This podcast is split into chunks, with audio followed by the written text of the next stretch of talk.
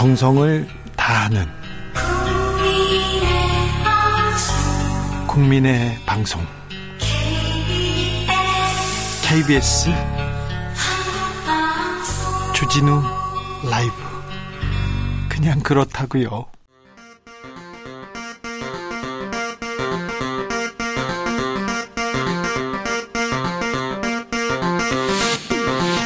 주진우 라이브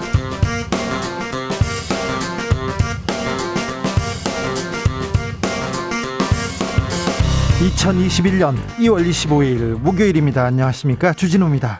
코로나 백신 누가 1호 접종자인가? 연일 시끄러웠습니다. 그 질문에 대한 대답을 질병관리청이 내놓았습니다. 내일 오전 9시 전국 각지에서 코로나 백신을 맞은 모든 사람들이 1호 접종자입니다. 드디어 내일 일상으로 가는 그 첫 발을 떼게 되는데요. 백신 접종 준비 상황 주스에서 정리해 보겠습니다. 오늘 문재인 대통령이 부산 가덕도를 돌아봤습니다. 부산 가덕도 신공항 건설 특별법이 내일 국회 본회의에 올라갑니다. 부산시장 선거를 앞두고 매표행이다 이런 말도 들리는데요. 특별법을 심사한 국회 국토위원들이 우려를 표명했다는 이야기도 나옵니다. 그럼에도 불구하고 왜 가덕도인가? 왜 특별법이 필요한지 국토 국토교통위원 김진애 열린민주당 의원과 이야기 나눠보겠습니다. 아울러 서울시장 후보 여권 단일화 논의 어디까지 진행됐는지도 물어보겠습니다.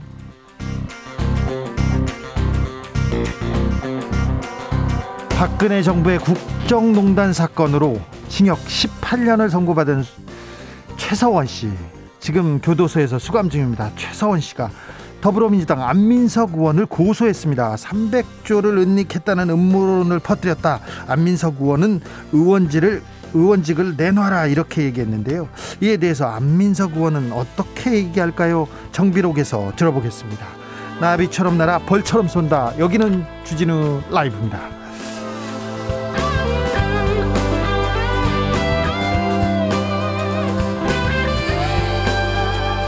오늘도 자중자의 겸손하고 진정성 있게 여러분과 함께하겠습니다. 드디어 내일 코로나 백신 접종이 시작됩니다. 전국 1,900여 곳에서 접종을 준비하고 있는데요. 안전하게 그리고 무탈하게 코로나 이겨내기를 기원하겠습니다. 백신 접종에 대해서 궁금한 몇 가지 살펴보겠습니다. 내가 접종 대상자인지 어떻게 하나요? 이렇게 물어보는데요. 접종 순위에 따라서 대상자에게 접종 안내, 예약 문자, 안내 문자가 이렇게 발송됩니다. 그러니까 기다리고 계시면 됩니다. 접종 당일날 아파요. 열이 나면 어떻게 하나요? 이렇게 물어보시는 분한테는 37.5도 이상 열이 나면 일단 접종을 연기하는 게 좋습니다. 그러면 다른 날을 잡아줄 거예요. 그러니까 걱정하지 마십시오. 백신 맞으면 마스크 벗고 거리두기 안 해도 되나요? 아니요. 뭐 그렇지 않습니다. 코로나 유행이 끝나기 전까지는 마스크 써야 됩니다. 사회적 거리두기도 어, 꼭 지켜야 됩니다. 집단 면역이 이루어질 때까지 마스크는 필수입니다. 주진우 라이브 어제 문학소년 문학소녀들 많이 참여하셔가지고 백신에 대한 이행시 보내주셨는데요. 오늘 그 기세를 몰아서 한 번 더 가보겠습니다. 백신 그리고 주사 불주사도 가능합니다. 불주사 엉덩이 주사도 가능합니다. 접종 이어 다 괜찮습니다. 이행시 삼행시 오행시 보내주십시오. 자 내일 백신 접종하는 분들 접종 문자 받으셨는지 어, 어떻게 준비하고 있는지도 소식 전해 주십시오. 그래, 그러면 그 지혜 나눠 보도록 하겠습니다. 사연 보내주시면 저희가 추첨해서 모바일 커피 쿠폰 보내드리겠습니다. 샵 9730 짧은 문자 50원 긴 문자는 100원입니다. 콩으로 보내시면 무료입니다. 그럼 주진우 라이브 시작하겠습니다.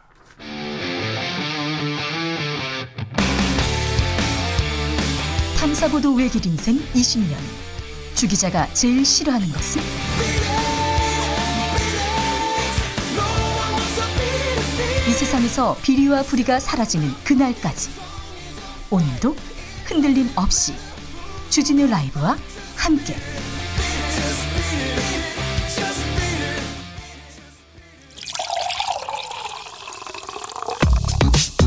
진짜 중요한 뉴스만 쭉 뽑아냈습니다. 줄 라이브가 뽑은 오늘의 뉴스 주스. 정상근 기자 어서 오세요. 네 안녕하십니까. 자, 드디어 내일부터 아스트라제네카 백신이 전국 곳곳에서 접종됩니다. 전국 곳곳으로 벌써 출하가 됐죠? 네, 오늘 새벽 5시 50분부터 수송이 시작이 됐습니다. 어, 총 55대 트럭에 나눠 실려서 전국의 보건소 250여 곳 그리고 요양병원 1,600여 곳에 순차적으로 이동을 하게 됩니다. 어, 한편 백신 배송은 어제 일부 차질을 빚기도 했는데요. 어, 제주도에 할당된 백신 1,950명분이 어제 밤에 그 이천 물류센터를 떠나서 목포항에서 카페리를 이용해 제주에 갈 예정이었는데 어, 이송 도중에 적정 보관 온도 범위를 0.5도 벗어나는 바람에 질병관리청이 전량 회수하고 재배송을 했습니다. 0.5도요? 네. 0.5도가 낮았다라고 하는데요. 네. 해당 백신은 다행히 얼지 않았기 때문에 어, 질병관리본부는 재사용하겠다라고 밝혔습니다. 예. 어, 질병관리청은 이와 함께 그 1호 백신 접종에 대한 질문에 내일 오전 9시부터 일제히 접종에 들어가기 때문에 어, 그 모두가 1호 백신 접종자다라는 입장을 밝혔습니다. 모두가 1호 백신 접종자입니다. 1호 백신 누가 맞나 계속 얘기했는데 우리나라 1호 백신 접종자가 전 세계적으로 따져보면요. 2억 2천 번째쯤 돼요. 네. 그런데 1호 접종 누구냐, 안전하냐 이렇게 얘기합니다. 그리고 오늘 신문에서 세계 102번째로 102번째 백신 접종국이 된다. 한국은 한국이 이런 나라인가 라면서 사과라고 이렇게 좀 조롱 섞인 기사 사설 넘쳐났는데요. 미국 블룸버그는 이렇게 썼습니다. 한국 등 코로나를 성공적으로 억제한 나라는 다른 나라 백신 드라이브를 지켜본 후 접종을 시작했다. 2억 어, 건의 실사례를 보고 나서 백신의 안전성과 효과, 부작용 등을 살피는 사치를 누릴 수 있었다. 그러면서 한국의 방역을 칭송하면서 한국을 부러워했습니다. 그렇, 그런 것도 좀 알아주십시오. 외신은 부러워하고 찬사를 아끼지 않고 우리나라 언론은 이거 걱정하는 그런 상황이 좀 이어지고 있습니다. 코로나 네. 확진자 상황 살펴볼까요? 네, 오늘 영시 기준 코로나19 확진자는 모두 396명입니다. 네. 예, 하루 만에 다시 400명대 아래로 내려왔는데요. 네. 어, 특히 광주에 있는 한 보험회사 콜센터에서 이틀 사이에 40여 명의 확진자가 나왔습니다. 네. 어, 이 건물에는 광주 도시공사 등 13개 업체 1,500여 명이 근무하고 있어서 대규모 확산 우려가 커지고 있는데요. 방역 당국은 일단 오늘까지 입주 직원 전원을 검사를 받도록 행정명령을 내렸습니다. 확진자가 늘진 않습니다. 그런데 아직도 집단 감염 이어지고 있고요. 300명대입니다. 그러니까 자, 긴장의 끈 놓, 놓치면 안 됩니다. 네. 음. 자, 주사 이행시가 도착했습니다. 아, 읊어주세요. 네. 네. 주. 주 기자님. 사. 사랑합니다. 이렇게 왔어요. 1402님. 아우 죄송합니다. 많이 왔을 텐데 굳이 그거를 나 아니 아니 뽑아서 읽어 주는. 제가 뽑은 게 아니에요. 우리 PD님이 뽑은 거예요. 네. 제가 뽑은 거 아니라니까요. PD님을 탓하면 되는 거죠? 아니 탓하지 마시고요. 왜 그러세요? 네. 자, 제 4차 재난지원금 지급을 위한 추경안이 나왔다고요? 네, 이 코로나19 대응을 위한 4차 재난지원금 규모가 19조 5천억 원 정도 될 것으로 보입니다. 아, 오늘 더불어민주당의 유동수 정책위 부의장이 기자들과 만난 자리에서 4차 재난지원금 규모에 대해서 네. 19조 원 플러스 알파라고 설명했습니다. 예, 19조 원 플러스 알파라고 합니다. 그런데 얼마 전에 이낙연 대표가 홍남기 경제부총리한테 경로했다고요? 네, 이 민주당 박수현 홍보소통위원장에 따르면 그 이낙연 더불어민주당 대표가 지난 14일 고위 당정청 회의에서 홍남기 기획재정부 장관 겸 경제부총리에게 애국은 혼자 하냐라거나 나쁜 사람들이란 말을 쏟아내며 격려했다라고 합니다. 나쁜 사람들이라고 얘기했다면서요? 네, 박수현 위원장은 그 이낙연 대표가 크고 깊은 국민의 고통 앞에서 격려하지 않을 수 없었다라는 말을 했다면서 재정을 공부하는 걱정하는 정부를 이해하지만 이 재정만 걱정하는 정부의 소극적 태도를 민주당이 더 적극적으로 이끌지 않으면 국민께 희망을 드릴 수 없다는 절박감이 있었다라는 말을 했다고 합니다. 당은 당의 입장이 있고요. 그다음에 기재부는 또 기자부, 기재부의 입장이 있고요. 그렇습니다. 아무튼 어, 이낙연 대표가 경로했다고 합니다. 한국은행이 이번에 기준금리를 동결했습니다. 네. 한국은행 금융통화위원회는 오늘 연 0.5%인 기준금리를 유지하기로 했습니다. 아, 인플레이션 압력에 대한 우려에 선제적으로 대응하기보다는 일단 코로나19로 위축된 소비 등 경기부터 살려야 한다라는 것이 한국 은행의 판단이었습니다. 안철수 국민의당 대표 계속해서 지지율이 높아요. 절 떨어지지 않고 있습니다. 그런데 홍준표 의원과 또 만난다는 보도가 나왔어. 요새 가까이 지냅니다, 둘이. 네, 두 사람 사이의 분위기가 좋은데요. 예. 안철수 대표가 어제 홍준표, 윤상현 무소속 의원과 비공개 회담을 했습니다. 국민의당 당사에서 만났고 정치 현안을 논의했다라고 합니다. 현안을요? 네, 안철수 후보는 서울시장 선거 출마 이후에 김동길 연세대 명예교수, 네. 반기문 전 유엔 사무총장 등 보수층의 공약에 공을 들이고 있습니다. 얼마 전에 김무성 전 의원도 만났죠? 네, 그렇습니다. 이 김현철, 김영삼 민주센터 상임이사와도 만났습니다. 이 안철수, 홍준표 이 두 분이 지난 대선에 나왔던 대선에서 경쟁을 했어요. 네, 네. 내가 더 야권 후보다 이렇게 얘기하면서 어, 홍준표 어, 의원께서는 그 안초딩이다 어린애 같더라 그러면서 내가 무슨 그런 얘기를 하냐 둘이 협의를 하냐 이런 얘기를 했었어요 네. 그리고 또 홍준표 대표를 지금 무조건 사표된다 문재인만 웃는다 이러면서 안철수 대표도 홍준표 대표를 좀 비판했는데 둘이서 아주 사이좋게 지낸답니다 정치는 이런 건가 봐요 네. 자, 국민의힘 김종인 비대위원장 보수 단체 3.1절 집회에 대해서 일단 아, 반대했습니다.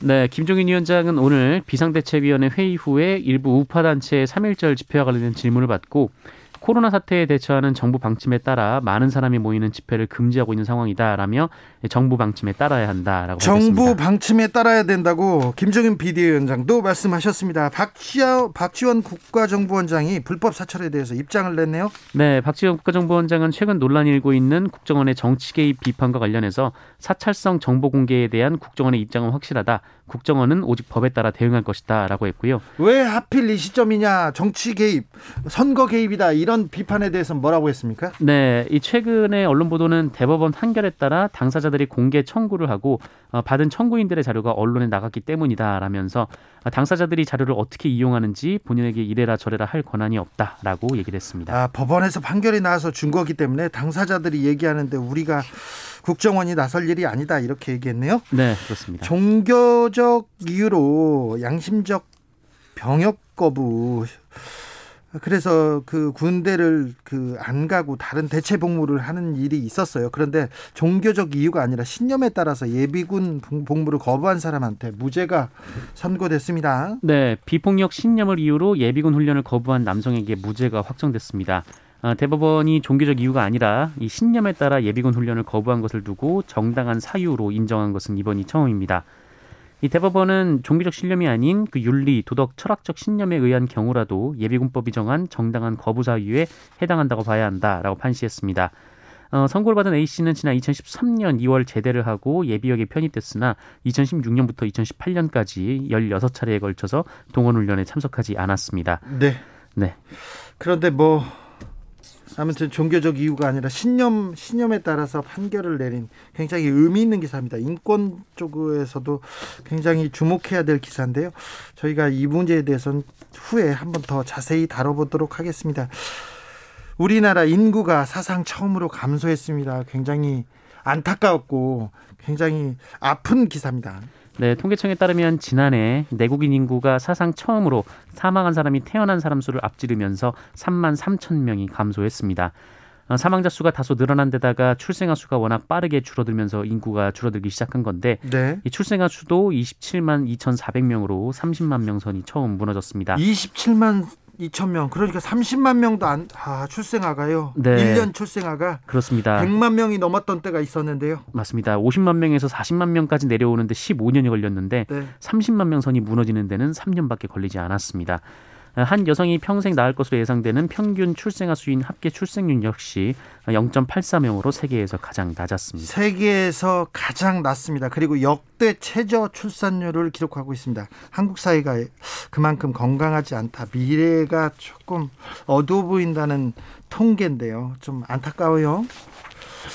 음, 쿠팡에서 맥북을 주문했답니다. 네. 그랬더니 철판 두 개가 배송했대요. 이게 어떻게 이런 일이 가능할 수 있죠? 네, 좀 황당한 사건인데요. 이한 소비자가 온라인 커뮤니티에 본인이 지난 15일 쿠팡에서 544만 5천 원짜리 그 애플의 맥북 프로를 구매를 했는데 네.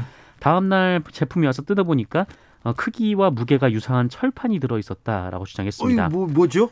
네, 그래서 박스부터 포장까지 새 제품과 똑같이 돼 있어서 절대 의심하지 않고 개봉을 했다라고 했는데 어, 상장까지 하는 쿠팡에서 이러니 누굴 믿고 사야 하냐라고 토로를 했습니다. 쿠팡에서 뭐라고 합니까? 그 알고 보니까 다른 소비자가 이 맥북 프로 두 개를 구매한 후 이 제품을 빼내고 이 철판을 넣고 재포장을 해서 쿠팡에 반품을 했다라고 합니다. 근데 확인 안 하고 그냥 보낸 건가요? 네, 포장 상태가 완벽해서 새 상품으로 인지를 했고 피해자에게 판매가 됐다라고 쿠팡은 설명했습니다. 환불했죠? 네, 환불 조치 완료하고요. 이 반품을 잘못한 사람에게도 법적 조치를 검토 중이라고 아 밝혔습니다. 그러네요. 참 웃기다.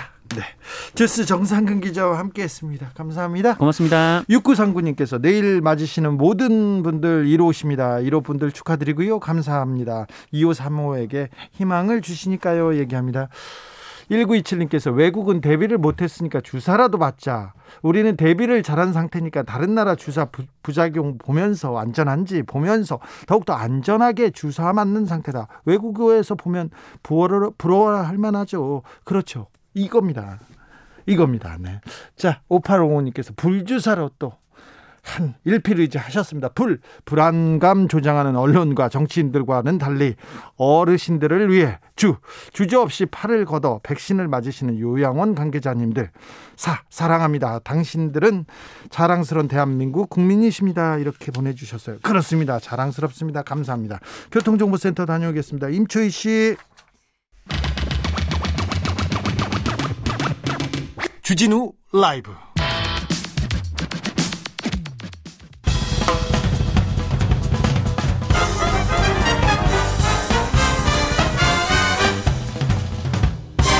훅 인터뷰. 모두를 위한 모두를 향한 모두의 궁금증 훅 인터뷰. 자, 서울시장 재보궐선거 뜨거운 변수 단일화 여야 할 것 없이 당이 단일화 셈법 복잡합니다. 자, 야권은 뭐 오세훈, 나경원, 안철수 후보까지 신경전이 격화되고 있는데 여권의 단일화 논의 어떻게 진행되고 있을까요? 직접 물어보겠습니다. 김진애 열린민주당 서울시장 후보 안녕하세요. 네, 안녕하세요. 지난번에는 자가격리 중이시라서 제가 못 뵀고요. 네. 네, 오늘 뵈서 반갑습니다. 아 그렇습니까? 저도 네. 반갑습니다. 자, 다- 여권 단일화 논의 어떻게 돼가고 있어요? 어, 뭐 신문에 나오는 걸 그대로 믿지는 마시고요. 네. 여러 가지 언론 플레이도 있고 그럴 테니까 네.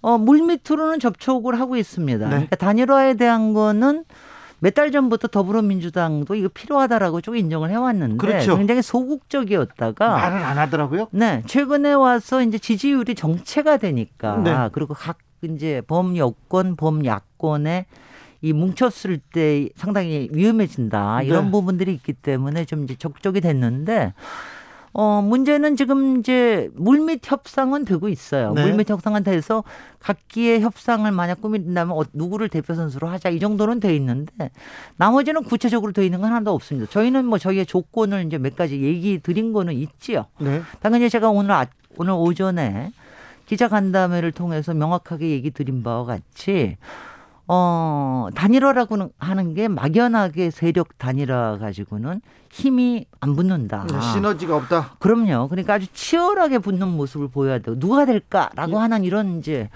어 기대감을 좀 불러일으켜야 되고 그 다음에는 정책 공감이 이루어져야 되는데 지금 현재 어 제가 대, 이제 뭐 예를 들자면 가령 박영선 후보 같은 경우에는 그분의 21분 도시 공약 같은 네. 거는 완전히 허구고 허구예요. 네 그다음에 수직 정원 같은 거는 완전 표절에 가까운 거기 때문에 허구하고 표절입니까? 박영순 후보의 네, 지금 그래서 공약은? 그런 거는 전 만약 어, 경선에 어, 저 최종 후보가 되면은 그거는 처리하시라. 뭐 네. 이런 얘기를 제가 오늘 아침에 했고요.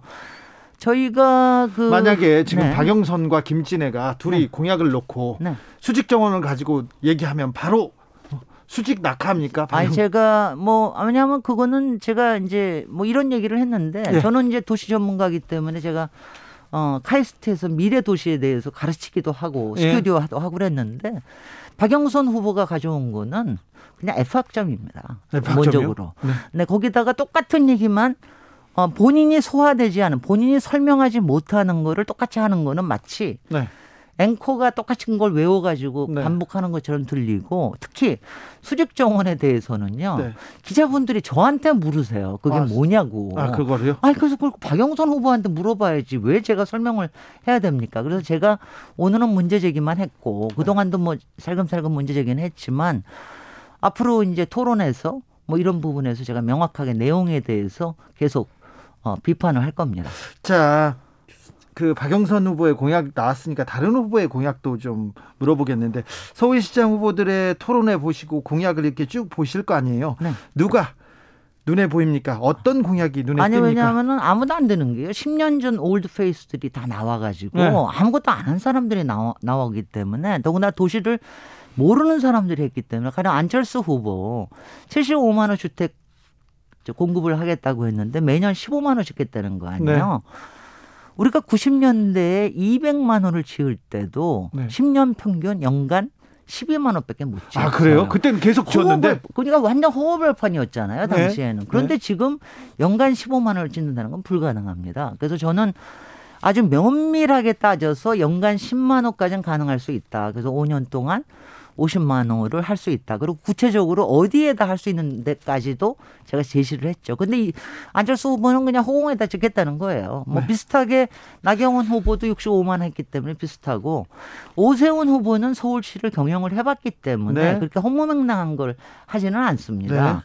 그리고 우상호 후보는 아휴, 오늘 이런 거 다 얘기해. 우상호 후보는 뭐 이제 지하화하는 걸 너무 좋아하시는데 네. 지하화하고 그 위에다 하려고 그러면은 그 결정하는 데만도 5년 이상 걸리거든요. 아, 그러니까 예. 5년 내에는 절대로 못하는 거를 얘기를 하시니까 좀 제가 비판을 했고요. 박영선 후보는 앞에서 얘기한 대로 네. 완전히 SF. 네. 제가 SF 영화, SF 소설 많이 하거든요. 예. 근데 그런 식의 SF를 현재의 정말 위기에 있고 네. 또 코로나 위기와 부동산 위기가 있는 이런 절박한 현장에서 1년 3개월짜리 서울시장이 네. 그런 SF적인 어 그 호구를 들이댄다라는 거는 상당히 문제가 있다고 봅니다. 알겠어요. 근데 네. 도시공학 전문가고 다 전문가고 알겠는데 좀 누구는 좀 잘하더라, 괜찮더라 이런 얘기도 좀 해주시지 그러세요. 아니 지금 이제 제가 어저께 음. 조종훈 후보하고 토론을 했습니다. 네. 어저께 이제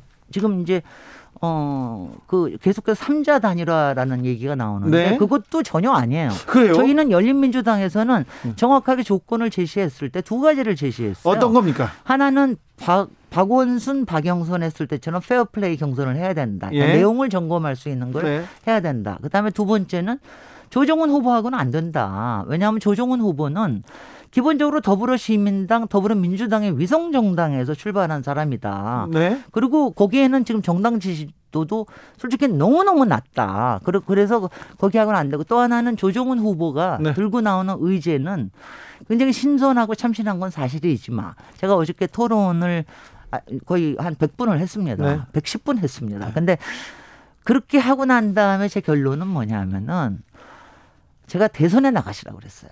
대선에 나가는. 뭐냐면은 지금 주 4일제라든가 네. SH 공사의 뭐 주식 상장이라든가 이런 부분들은 그거는 국가적인 과제지 서울시의 이슈가 들은 건 아니에요. 네. 그러니까 그런 걸 가지고 나오는 후보하고 어 그대로 앉아서 얘기할 수는 없다. 네. 제가 뭐 그래서 그런 점에서 명확하게 얘기를 드렸거든요. 네. 열- 저기 더불어민주당에 근데 더불어민주당에서는 계속해서 무슨 이상한 얘기들이 흘러나오는데 그거 다 한 번도 얘기된 적 없는 겁니다. 더불어민주당에서는요. 네. 음, 3월 8일이 의원직 사퇴 시한이지 않습니까? 그래서 그때까지 조금 어, 시간을 끌면 좀 그- 그게 그게 더불어민주당과 박영선 굉장히 늦게 출마 선언을 한 박영선 후보의 전략이었다고 생각을 합니다. 네. 그러니까 후보 단일을 되도록이면 뒤에 밀고 짧은 네. 기간에 해서 여론조사만 가지고 바람몰이를 하자. 예. 이런 것 같은데 저는 그거는 굉장히 무책임하다고 생각을 하죠. 네. 그러니까 왜냐하면 박영선, 박원순 후보 단일화 할 때도 실제로 걸린 시간만 열흘이었습니다. 네. 그러니까 토론도 이번엔 토론도 많이 해야 되고요. 네. 그래서 그렇게 제대로 해야 된다라는 거 하나고 어 만약 그러고 싶었었으면 사실 그 민주당 더불어민주당의 경선이 정말 밋밋하잖아요. 별로 재미가 없잖아요. 그걸 지난주에 끝냈었어야죠. 근데 그런 일정은 하나도 조, 조율을 안 하면서 마치 어 저는 저희 열린민주당은 한 번도 3월 8일이라는 얘기를 해본 적이 없습니다. 예. 그거는 박영선 후보가 10년 전에 박원순 후보하고 단일화를 했을 때 박원순 후보 측에서 박영선 당시 국회의원의 직을 버리지 않을 수 있도록 배려를 해줬던 거거든요. 근데 지금은 이제 그런 배려는 하나도 없이 얘기를 하니까 만약에 그러면요. 네. 만약에 그러면 3월 1일에 민주당 후보는 겨, 그 겨- 결정이 됐지 않습니까? 네. 그러면 3월 8일까지는 물리적 시간이 좀 없는 겁니다. 그럼 어떻게 됩니까? 아니, 그러니까 이거는 말이죠. 이거는 왜냐하면 제가 경선 일정을 조정하지 않을 때 이미 결정이 된 거 저는 모든 각오를 하고 있다라고 네. 제가 분명히 얘기를 드렸고 네. 그다음에 이거는 사실 단일화라고 하는 거는 후보가 결정된 다음에 하는 게 맞아요. 그렇죠. 그래야지 서로 네. 후보의 네. 이제 여러 가지 생각도 들어가기 때문에 그래서 3월 1일 날 결정이 되면 네. 한 2, 3일간 굉장히 집중적으로 얘기를 해서 네.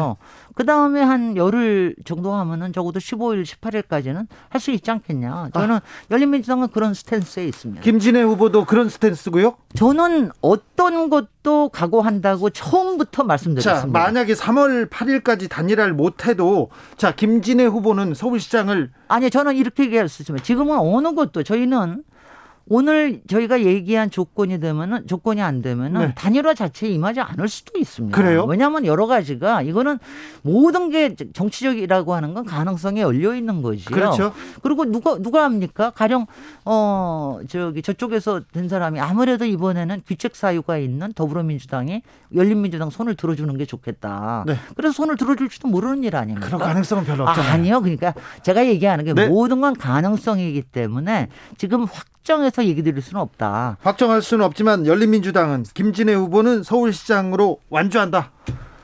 아, 그렇게 자꾸 네. 제 입에다가 어떤 말을 집어넣으려고 하는 거는 네. 방송이나 언론에서 해서는 안 되는 태도입니다. 아이 그런 제 워딩을 거지. 네. 그대로 받아 주십시오. 자, 그렇게요. 네. 그러니까 네.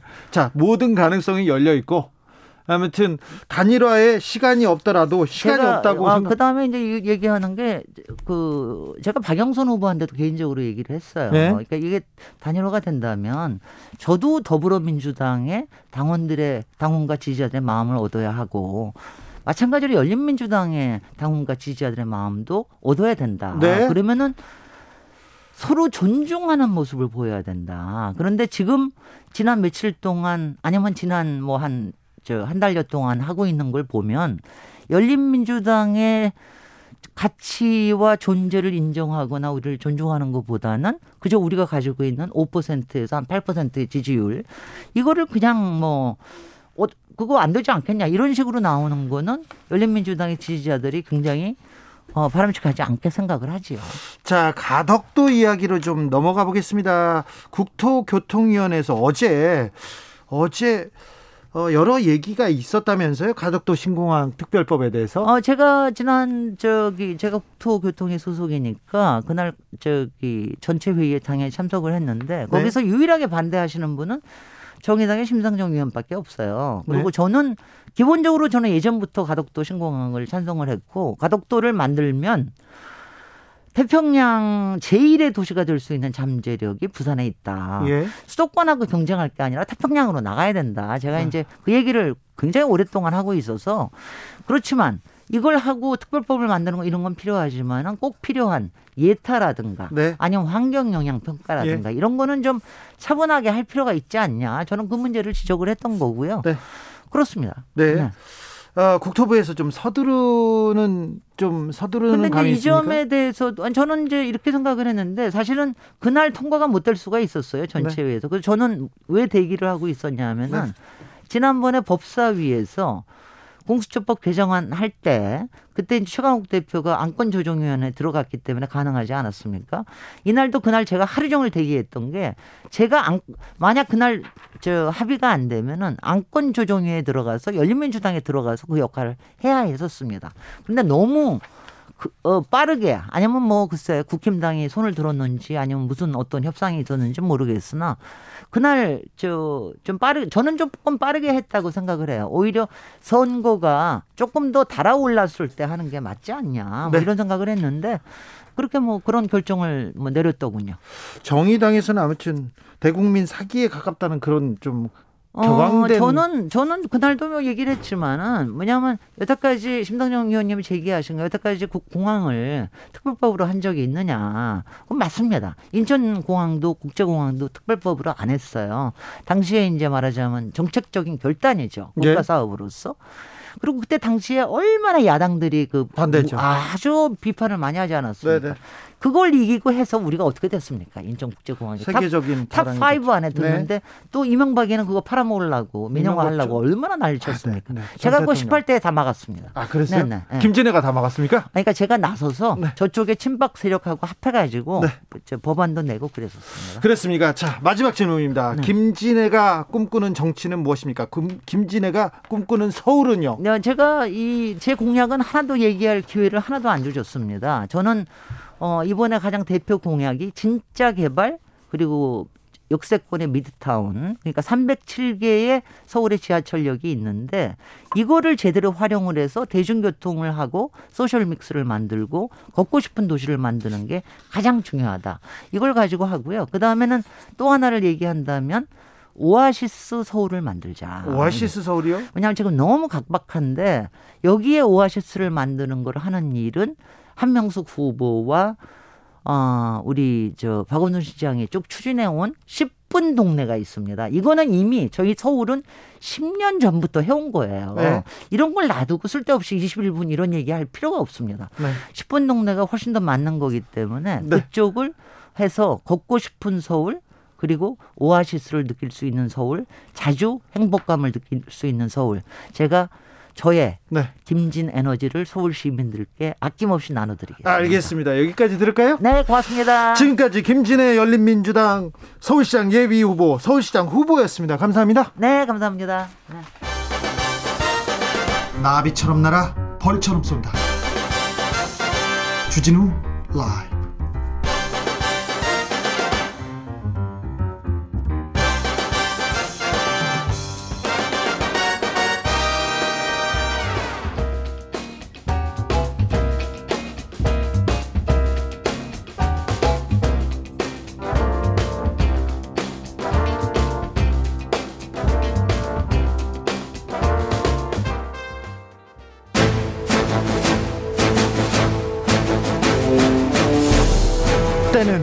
2021년 여야의 오선 의원 둘이 훗날 태평성대를 위해 큰 뜻을 도모하였느니라 오선의 지혜와 품격으로 21대 국회를 이끈다. 정치를 이끈다. 오선의 정치비체 정비록.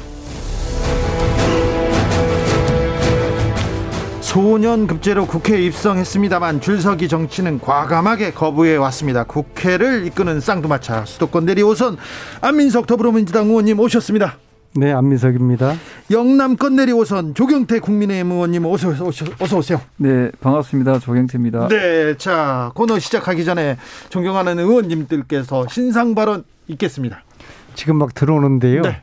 우리 주진호 라이브 그 담당 직원분이 저한테 네. 대뜸 아유 언니 힘내세요. 그러면서 굉장히 안쓰러운 표정을 저한테 지으시면서 위로를 해주셨는데 어, 네, 전혀 안쓰럽지 않은데요. 그 참 제가 생각해도 기가 막히죠. 네. 이제 최순실 씨는 우리 시대의 일종의 어, 역적으로 국민들에게 그렇게 인식이 되었고 지금 18년인가요 감옥 네, 생활을 지금 하게 돼 있지 않습니까? 그런 이 시대의 역적인에게 제가 이제 고소를 당했어요. 그건 그러니까 표창 아닌가요? 그건 수- 그거는 칭찬 아닌가요? 생각해 보십시오. 역적에 역적에게 고소를 당한 그 심정이 네, 어떤지 별 살고 싶지가 않습니다. 아, 그래요? 도대체 저는 고소하겠다 이렇게 무슨 생각했는데. 정치인의 업부가 이리도 기구한지 네. 어떻게 최순실 씨한테 고소를 최순실, 최서원 뭐 이름이 네. 왔다 갔다 하리 저는 합니다만은 네, 어, 참 자괴감이 들고요. 네, 어쨌거나 어, 그건 그렇고 이제 내일부터 우리 국민들의 백신의 시간이 네. 이, 다가왔습니다. 예. 그동안 고생하셨고요. 이 백신을 두고서 정치인들이 이런저런 논란을 벌리는 사이에 백신이 불신을 또 받고 있는데요. 아무튼 내일부터 백신이 공정하게 또 질서 있게 우리 국민들에게 안심을 줄 수 있도록 제 이름이 안민석 안민이지 않습니까? 우리 국민들을 안심시켜드리는 그런 백신의 시간이 되기를 바라겠습니다. 조경태 의원의 신상 발언 있겠습니다. 네, 어, 우리 국민들께서 지금 코로나로 인해서 많은 고충을 겪고 계십니다. 조금 전에 제가 이 방송하기 위해서 오는 중에 택시 운전 기사분이 연락이 왔습니다. 그 이번에 그 긴급 재난 4차 지원금에 예. 어, 택시 종사자 택시 기사분들이 좀 아마 어 좀 이게 좀 누락이 되는 걸 대해서 되게 우려스럽게 보고 있거든요. 예. 그래서 이왕 이번에 한 추경 규모가 한 20조 좀 된다고 하는데 네. 어 이왕 지원하는 거 정말 소외되지 않도록 코로나로 인해서 피해 보고 있는 그 자영업자나 또이 일용직이나 이런 분들이 혹시 빠트림이 없는지 이것을 좀 이 정부가 좀 더 면밀하게 좀 잘 살펴봤으면 하는 그런 바람입니다. 아이고, 네, 잘 알겠습니다. 조경태 의원님, 최서원 네. 씨가 안민석 의원을 고소한 거에 대해서는 어떻게 생각하십니까? 고소하십니까? 꽃이지 뭐. 저는 뭐 사실 우리 시대적 아픔의 아픔이다고 저는 생각을 하고요. 네. 그 아마도 그 안민석 의원께서는 어 그동안 의정 활동을 상당히 그 바르게 네.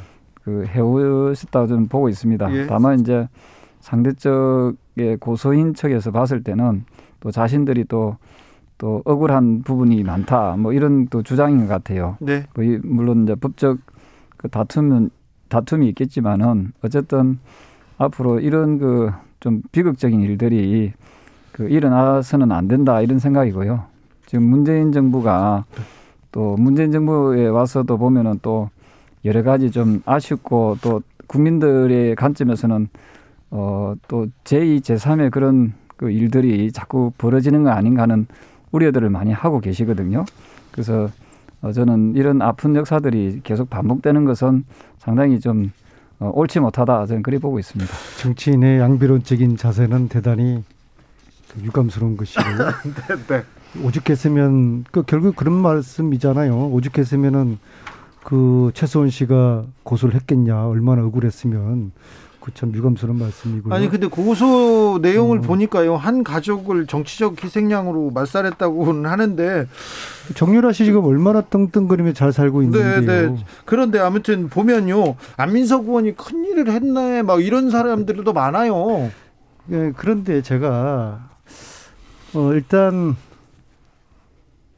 최소원 씨의 의도가 뭘 거라 생각을 해봤어요. 예, 두 가지일 거라고 봅니다. 첫째는요.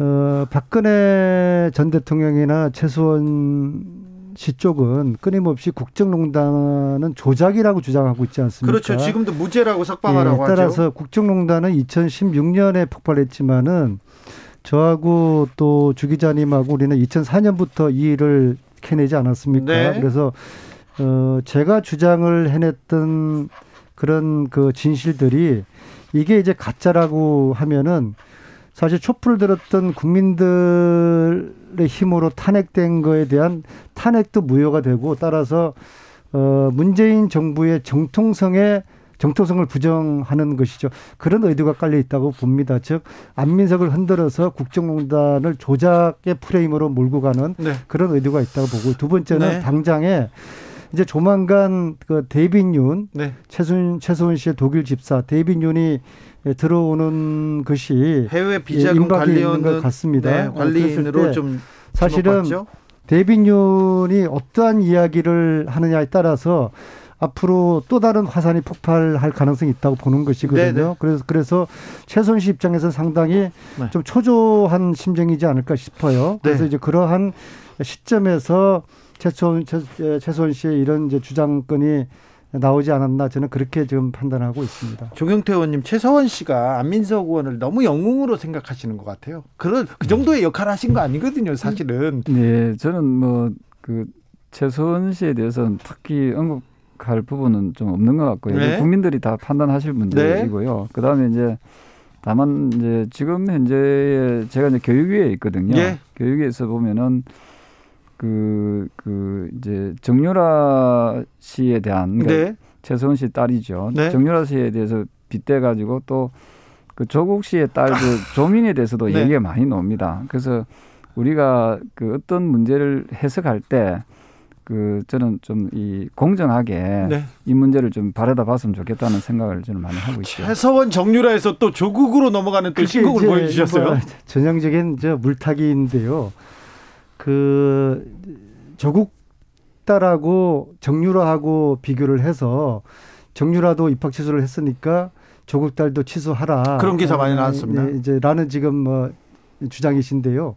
이거는 차원이 틀린 그런 이야기고 내용적으로 틀린 그런 이야기인데 이것을 물타기 하는 거죠. 자, 그러면 좋습니다. 그럼 정유라 어 그럼 다시 그러면은 억울하다면은 국민의힘이 나서서 정유라 씨 이대 다시 그 복학시켜 주세요. 그 노력을 한번 해보세요. 저는 그렇게 그, 억울하다고 합니다. 그런 그런 표현이 아니고요. 정유라 씨도 어쨌든 이대 그 졸업이 그이 박탈당하지 않았습니까? 네, 네. 마찬가지로 어 조민도 조민 그 조국 딸 조민도 저는 그 부산대 의대 그 의전 대학원입니까? 네. 그 저는 박탈시켜야 된다. 왜냐하면은 이미 정경심 씨가 4년 선고 유죄를 받았거든요.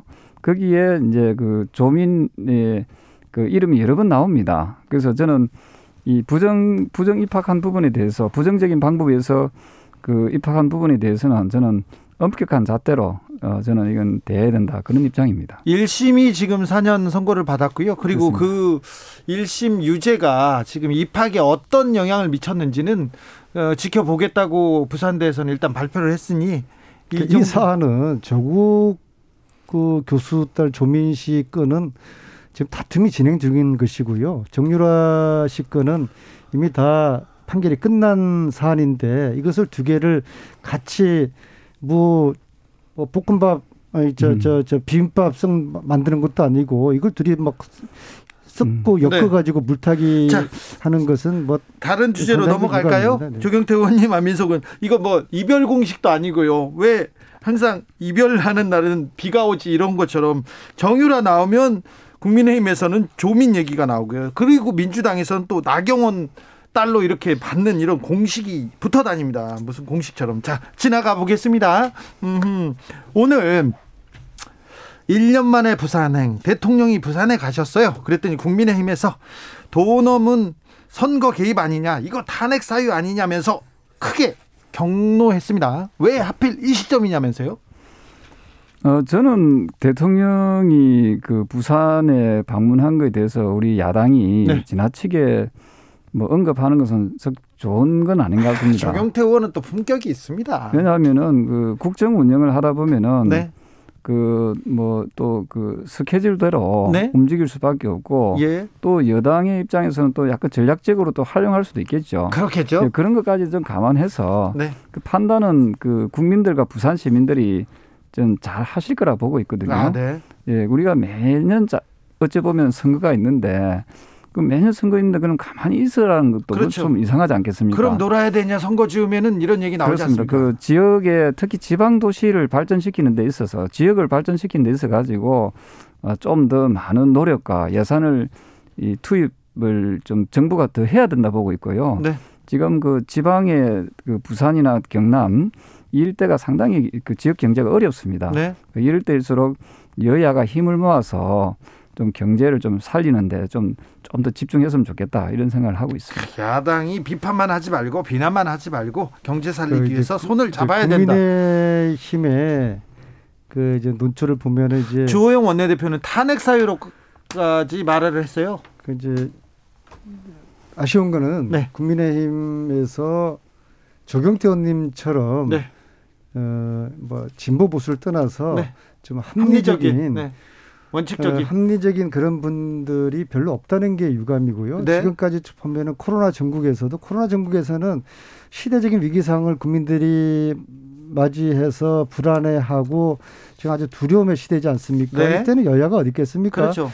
어, 방역이 잘 되도록 여야가 함께 힘을 모으고 또다시 이 백신의 시간이 왔으면 이 백신이 공정하고 질서 있게 잘 에, 국민들이 맞을 수 있도록 여야가 힘을 도우고 그런데 오히려 정치권에서 지금 위기를 항상 항상 발목 잡기로 지금 일관을 하니까 에, 국민의힘이 국민들의 마음을 어, 못 잡고 있다고 보는 것이거든요. 네. 예, 그래 그런데 어, 국민의힘 지도부부터 네. 이제 우리 정치가 달라지기 위해 가지고는 어떤 진영 논리를 떠나 가지고 네. 좀 합리성에 좀 바탕하는 그러한 사고를 하고 주장을 하는 게 물론 저희 여당도 반성할 점이 있어요. 예. 어, 그러나 이것은 우리가 앞으로 이 주진호 라이브에 나와서 어, 저희 다선 의원들이 좀 솔선해가지고 네. 좀 합리적인 그런 이제 판단을 하고 그런 토론을 하는 것을 우리가 작지만은 네. 그런 좀 실천을 하는 시간이 되기를 저는 바라고 네, 있습니다. 바라고 있습니다. 자, 국민의힘에서 국민의힘 지도부가 우리 조경태 의원님 얘기를 좀 싫어하실 것 같은데. 더 많이 들어야 되는데 잘 안 듣습니까? 어쨌든 정치가 내노남불로 흘러가서도 안 되고 예. 또 국민의 안위와 그 국민을 그 행복을 위해서는 좀 다소 좀 지나친 정쟁은 좀 소모적이고 지나친 정쟁은 조금 자제하는 것이 네. 그게 좀 건전한 그 정치 문화를 조성시키는 거라 저는 그래 보고 있습니다. 짧게 묻겠습니다. 조경태 의원님, 가덕도 신공항 해야 됩니까? 네, 저는 이걸 그 초선 때부터 계속해서 주장했던 사업이고요. 네. 아시다시피 부산이 해양 수도라고 얘기를 하면서 네. 그동안에 그 어떤 그 공항만 놓고 봤을 때도 상당히 그 후진성을 면치 못했거든요. 네. 그리고 그 국제공항의 경우에는 2002년도입니까? 그 큰 중국 민항기 네, 그 사고가 있었지 있었죠. 않습니까? 따라서 안정성도 확보하고 어 24시간 뜨고 가라앉음으로써 그 좀 쉴 새 없는 그 경제 발전을 위해서는 가덕도 신공항은 반드시 필요하다 이렇게 보고 있습니다. 반드시 필요합니까? 조경태 의원님께서는 대구 경북 신공항 특별법도 촉구했습니다. 그 이 문제는 그 좀 약간 그 다른 차원인데요. 네. 어, 대구 그 경북 그 통합 신공항은 이미 작년에 결정이 확정이 된 곳입니다. 그래서 기존의 대구 공항 도심지 한가운데 전투기가 뜨고 가라앉음으로써 소음이 너무 심한 거죠. 소음 피해가. 예. 그래서 이것을 군이 의성으로 옮기기로 돼 있는데 지금 아시다시피 이, 이 부분이 지금 그 기부 대 양여 방식으로 되다 보니까 그러니까 지금 기존의 대구 공항에 있는 이제 땅 부지를 활용해서 군이 의성에 이제 짓는데 근데 저는 기본적인 그 민간 공항에 대한 인프라는 어, 국가 지원을 좀 어느 정도 좀 해주는 것이 저는 타당하다 이렇게 보고 있는 거죠. 가덕도에도 뭐 수십조 원의 그 지원이 필요하고요. 그러면 대구 경북 신공항에도 그 여기에도 수조 원일 텐데 이거 괜찮을까요? 저는 그, 그, 그 대구 공항 같은 경우에는 그 이제 기 이전하기로 정부하고 다 협상이 끝난 거거든요. 네. 그 이 부분에 대해서 민간 공항에 대한 인프라를 구축하는 것은 저는 정부가 좀 해야 될 역할 중에 하나라고 보고 있고요. 네. 어, 그걸 가지고 또 가덕도 신공항에 걸림돌을 작용해서는 안 된다는 거지요. 네. 가덕, 가덕도 신공항은 내일 아마 우리 본회의에서 통과될 예정인데 내일 그 여야가 이 부분에 대해서는 저는 여당에 대해서 상당히 좀 고마움을 표현합니다. 아 그래요? 예, 여당에서도 이걸 적극적으로 잘 추진해 주, 해, 해 줌으로써 네. 여야가 어 뭐처럼 좀 합의 정신에 의해서 내일 통과되게 되면은 가덕도 신공항은 아마 차질 없이 잘 진행되리라 저는 그렇게 예측하고 있습니다. 예타 면제 특례 조항 너무 특혜다. 이거 이거 이런 비판은 이 부분에 대해서는 앞서 말씀드렸던 대로 그 부산이 그동안에 해양 수도로서 어 또 그 지방 도시를 이끌어나가는 중추적인 도시로서 어 그동안 상당히 좀 소외가 소외 아닌 소외를 많이 느끼게 된 네. 거거든요. 네. 그래서 이번에 늦었지만 어 정부와 우리 정치권에서 한 마음이 되어서 이 부분에 대해서는 그 물론 군데군데 어려움은 있겠지만 네. 우리가 이 부산의 단순하게 부산의 발전으로만 보지 말고 네. 국가 균형 발전과 또 대한민국의 넓게는 대한민국의 발전에 이바지할 것이다 저는 그렇게 보고 있습니다. 어, 가덕도 신공항 특별법이 국회 법사위를 통과했습니다. 그러니까 예비 타당성 조사는 면제가 가능하게 됐습니다. 이 부분에 대해서는 안민석 의원도 열심히 노력하셨죠? 뭐 아무리 바람이 불어도 어, 배는 가듯이 네.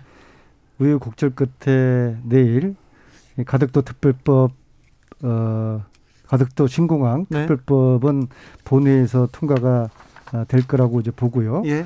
어, 노무현 대통령에서 시작된 이 가덕도 공항이 아, 문재인 대통령에 이르러 어, 결실을 맺는 그런 역사적인 시간이 내일 될 거라고 보고요. 그렇게 되겠네요. 어, 여러 가지 타당성 문제라든지 예타 이런 문제에 대한 어, 문제는 국회에서 어, 계속 더 이제 에, 따지고 또 이후에 실무적인 과정에서 심의를 꼼꼼하게 이제 해야 될 거라고 보고요. 근데 여기서 이제 두 가지 문제를 제가 제기하고 싶은데요. 첫째는 과연 지금 국민의힘에서 네. 이 가덕도 특별법에 대한 당론이 모아졌느냐. 여전히 조영 원내대표께서는 가덕도 신공항 흔들기를 지금 하고 있는 것이거든요. 그래서 조경태 의원님이 말씀하신 그런 논리와 주장을 가지고 여, 어, 국민의힘 지도부를 설득을 해서 깔끔하게 국민의힘에서 당론으로 모아주기를 바라고요. 지금 시간 얼마 남지 않았지만요. 네. 두 번째로 어, 가덕도 신공항은 영남 지역에 필요한 국제공항을 만드는 건데 네. 이것을 TK 지역에도 하나 만들고 PK 지역에도 만들고 이건 재정적으로 가능하지가 않을 것입니다. 그래서 물론 조경태 의원님의 또 당대표를 또 출마하셔야 되니까 또 PK, TK에 많은 또 국민의힘 표가 있지 않겠습니까? 네. 그런 심정을 이해하지만은 이 부분에 대해서 좀 소신 있는 입장 정리가 필요할 것 같습니다. 저희는 잠시 쉬었다가 6시에 정비로 이어가겠습니다. 그때는 조경태 의원님이 발언으로 시작하겠습니다.